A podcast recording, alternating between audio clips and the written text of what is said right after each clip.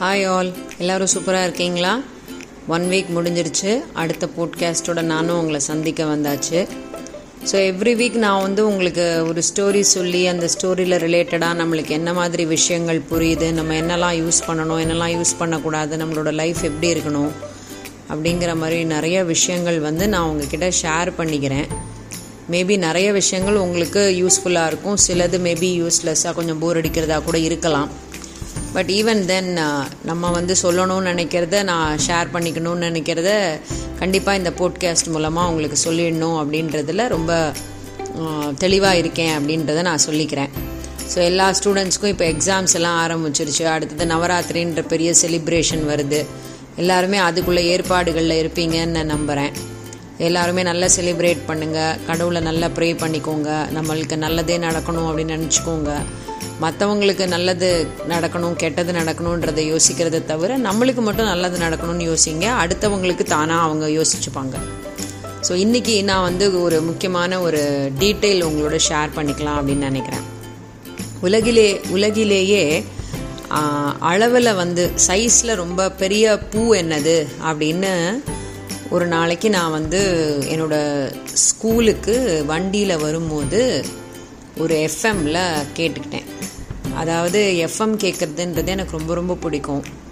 But இப்போ present generation வந்து இந்த அவங்களோட எம்பி த்ரீ பிளேயர்லேயோ இல்லை ஏதாவது ஒரு இந்த மியூசிக் ஆப் ஏதோ ஒன்று டவுன்லோட் பண்ணி அதில் போடுற பாட்டுகள் அதில் அவங்க செலக்ட் பண்ணி பாடுற பா செலக்ட் பண்ணி கேட்குற பாட்டுகள்னு அதில் இன்ட்ரெஸ்ட் இருக்குது ஆனால் எனக்கு எப்படி இன்ட்ரெஸ்ட்னா எஃப்எம் போட்டேன்னா எஃப்எம்மில் பாட்டோடு சேர்த்து நிறைய இன்ஃபர்மேஷன்ஸ் கிடைக்கும் இல்லையா? அது வந்து எனக்கு கேட்குறது ரொம்ப பிடிக்கும். அந்த மாதிரி ஒரு நாளைக்கு நான் எஃப்எம்மில் கேட்ட ஒரு ஒரு ஒன் மினிட் ஆடியோ ஒன்று கேட்டேன். அந்த ஆடியோலேருந்து உதிச்சது தான் இன்றைக்கி நான் கொடுக்குற இந்த போட்காஸ்ட் ஸோ நான் அந்த ஆடியோவில் என்ன கேட்டேன்னா இந்த உலகிலேயே அளவில் மிகவும் பெரிய பூ எது அப்படின்ற மாதிரின ஒரு விஷயம் தான் கேட்டேன்.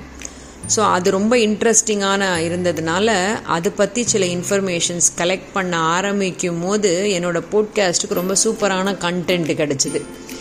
அதனால் அதை வந்து நான் உங்கள்கிட்ட இப்போது இந்த வாரம் பேசலான்னு இருக்கேன். திரும்பியும் சொல்கிறேன் உலகில் சைஸில் மிகவும் பெரிய பூ அப்படின்றது எது அப்படின்னா ரெஃபர்லியா ஏர்னால்டி அப்படின்னு ரொம்ப கஷ்டமாக இருக்குல்ல ப்ரொனவுன்ஸ் பண்ணவே. ஸோ இதுதான் அந்த பூ பட் அதுக்கு இன்னொரு ஒரு ஈஸியான பேர் இருக்குது அதுக்கு பேர் வந்து ஜெயண்ட் பத்மா அப்படின்னு அதுக்கு ஒரு பேர் வச்சுருக்காங்க. ஸோ இது வந்து அளவில் கிட்டத்தட்ட ஒரு த்ரீ பாயிண்ட் த்ரீ ஃபீட் வந்து டயாமீட்டரோட ஒரு அளவில் அது பெருசாக வளருமா. அதோட வெயிட் வந்து கிட்டத்தட்ட இருபத்தி நாலு பவுண்டு இருக்குன்னு சொல்கிறாங்க இதை வந்து கிலோகிராமில் நீங்கள் மாற்றிக்கோங்க மாற்றிட்டிங்கன்னா உங்களுக்கு தெரியும் அதோட உண்மையான வெயிட் எவ்வளோ இருக்கும் அப்படின்னு சொல்லிட்டு. அது மொட்டு மாதிரி இருக்கும் போதே கிட்டத்தட்ட பன்னெண்டு இன்ச்சிலேருந்து பதினேழு இன்ச்சு டயாமீட்டர் வரைக்குமே இருக்கும் போல். அப்போ பெரிய பூ ஆகும்போது எப்படி இருக்கும்னு பாருங்கள் இதோட கலர் எப்படி இருக்கும் அப்படின்னா பிரிக் ரெட் கலர் இருக்கும் அப்படின்னு சொல்லி சொல்கிறாங்க அப்புறம் அதோட பெட்டல்ஸ் அதாவது இதழ்களில் வந்து ஒயிட் ஸ்பாட்ஸ் சின்ன சின்னதாக ஒயிட் கலரில் டாட் டாட்டாக இருக்கும் அப்படின்றது தான் விஷயம்.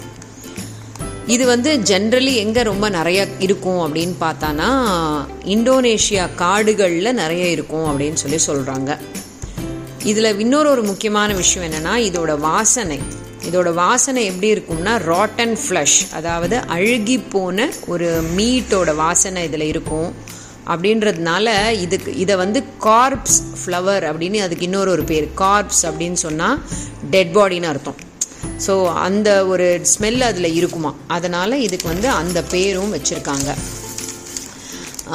அதாவது எதுக்கு ஒரு பயாலஜி டீச்சர் மாதிரி நீங்கள் வந்து ஒரு பூவை பற்றி இவ்வளோ விஷயங்கள் சொல்கிறீங்க அப்படின்னு நீங்கள் யோசிக்கலாம் இப்போ நான் கேட்ட போது இதில் ஒரு பாயிண்ட் இருக்குது நான் அந்த பாயிண்ட்டை இப்போ உங்களுக்கு சொல்கிறேன் அதாவது இந்த பூவோட ரொம்ப முக்கியமான கேரக்டரும் ரொம்ப வித்தியாசமான குணமும் என்னென்னா இது வந்து ஒரு பாரசைட்டிக் அப்படின்னு சொல்கிறாங்க பாரசைட்னா என்ன?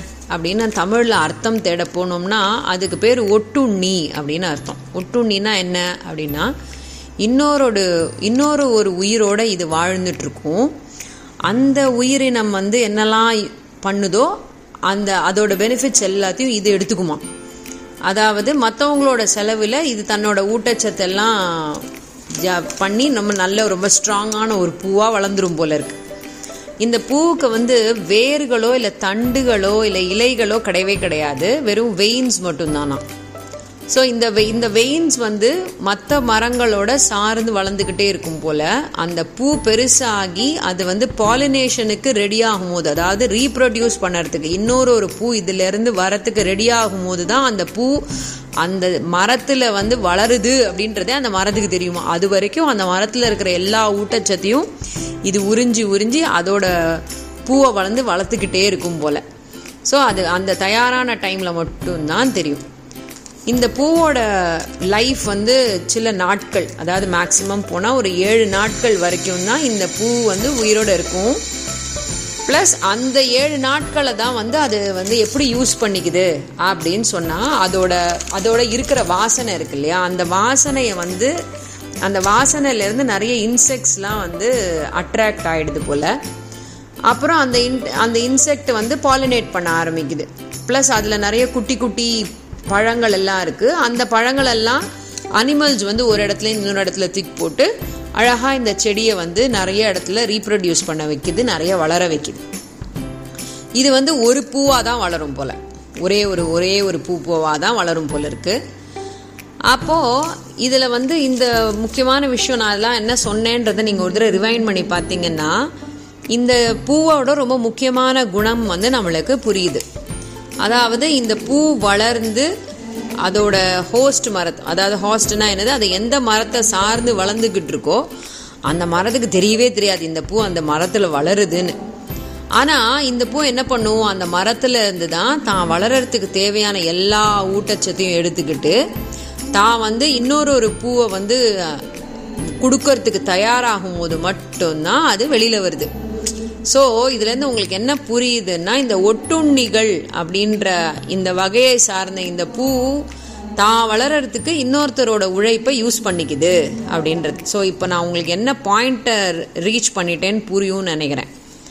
இந்த மாதிரி ஒட்டுண்ணிகள் ரூபத்தில் நம்மளை சுற்றி நிறைய பீப்புள் இருக்காங்க. நிறைய மனிதர்கள் இருக்காங்க. நம்ம கூடவே இருப்பாங்க. நம்ம கூடவே வாழ்வாங்க. நம்ம கூடவே வளருவாங்க. ஆனால் சில சமயம் அவங்க வெளியில் வருவாங்க. அப்போது அந்த வெளியில் வரும்போது அவங்க தானாக தனியாக நின்று வாழற அளவுக்கு அவங்க கிட்ட எல்லா சக்திகளும் இருக்கிற அப்புறம் தான் வெளியில் வருவாங்க. பல சமயங்களில் நாம் வாழற வரைக்கும் நம்ம கூடவே இருந்துக்கிட்டு நம்ம அன்பு நம்ம உழைப்பு நம்மளோட வளம் நம்மளோட பணம் எல்லாத்தையும் நம்மளுக்கு தெரியாமையே நம்ம கிட்டேருந்து எடுத்துக்கிட்டே இருப்பாங்க. அதை அவங்களுக்கு சாதகமாகவும் யூஸ் பண்ணிப்பாங்க. மனிதர்களான சில ஒட்டுண்ணிகள் வந்து நம்ம கூடவே இருப்பாங்க. அவங்க வெளியிலேயே தெரிய மாட்டாங்க. ஆனால் அவங்க நம்மக்கிட்டேருந்து எல்லாத்தையும் வாங்கி வாங்கி அவங்க நல்லா வளர்ந்துக்கிட்டு இருப்பாங்க.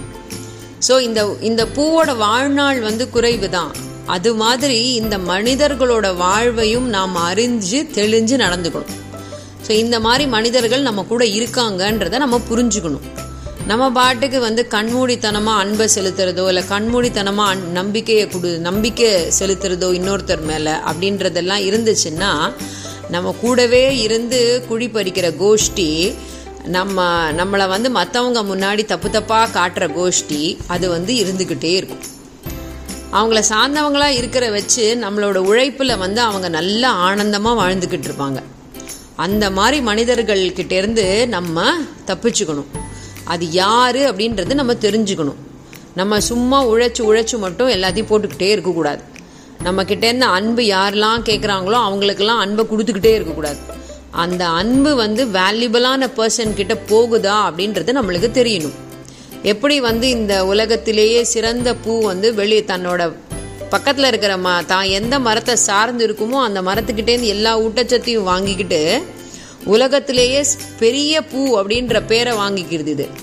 ஆனால் வேலை பார்க்குறது யார்? இன்னொரு மரம். அந்த மரத்துக்கிட்டேருந்து தான் தன்னோட சக்தி எல்லாம் வாங்கிக்குது.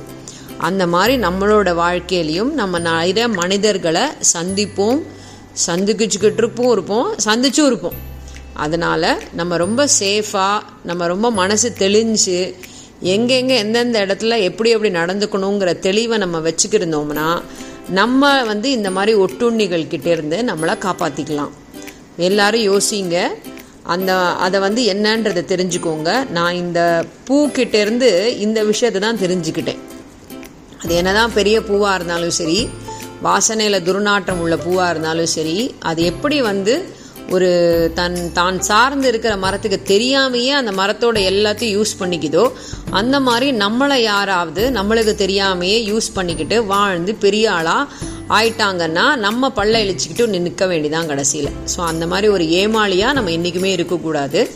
ஸோ நீங்கள் யோசிச்சு பாருங்கள் இது கொஞ்சம் தெளிவாகவும் இருக்க பாருங்கள் நெக்ஸ்ட் வீக் நான் வேறு ஒரு நல்ல எபிசோடோட உங்களை மீட் பண்ண வரேன். அது வரைக்கும் நல்லா இருப்போம் நல்லா இருப்போம் எல்லாரும் நல்லா இருப்போம் நன்றி.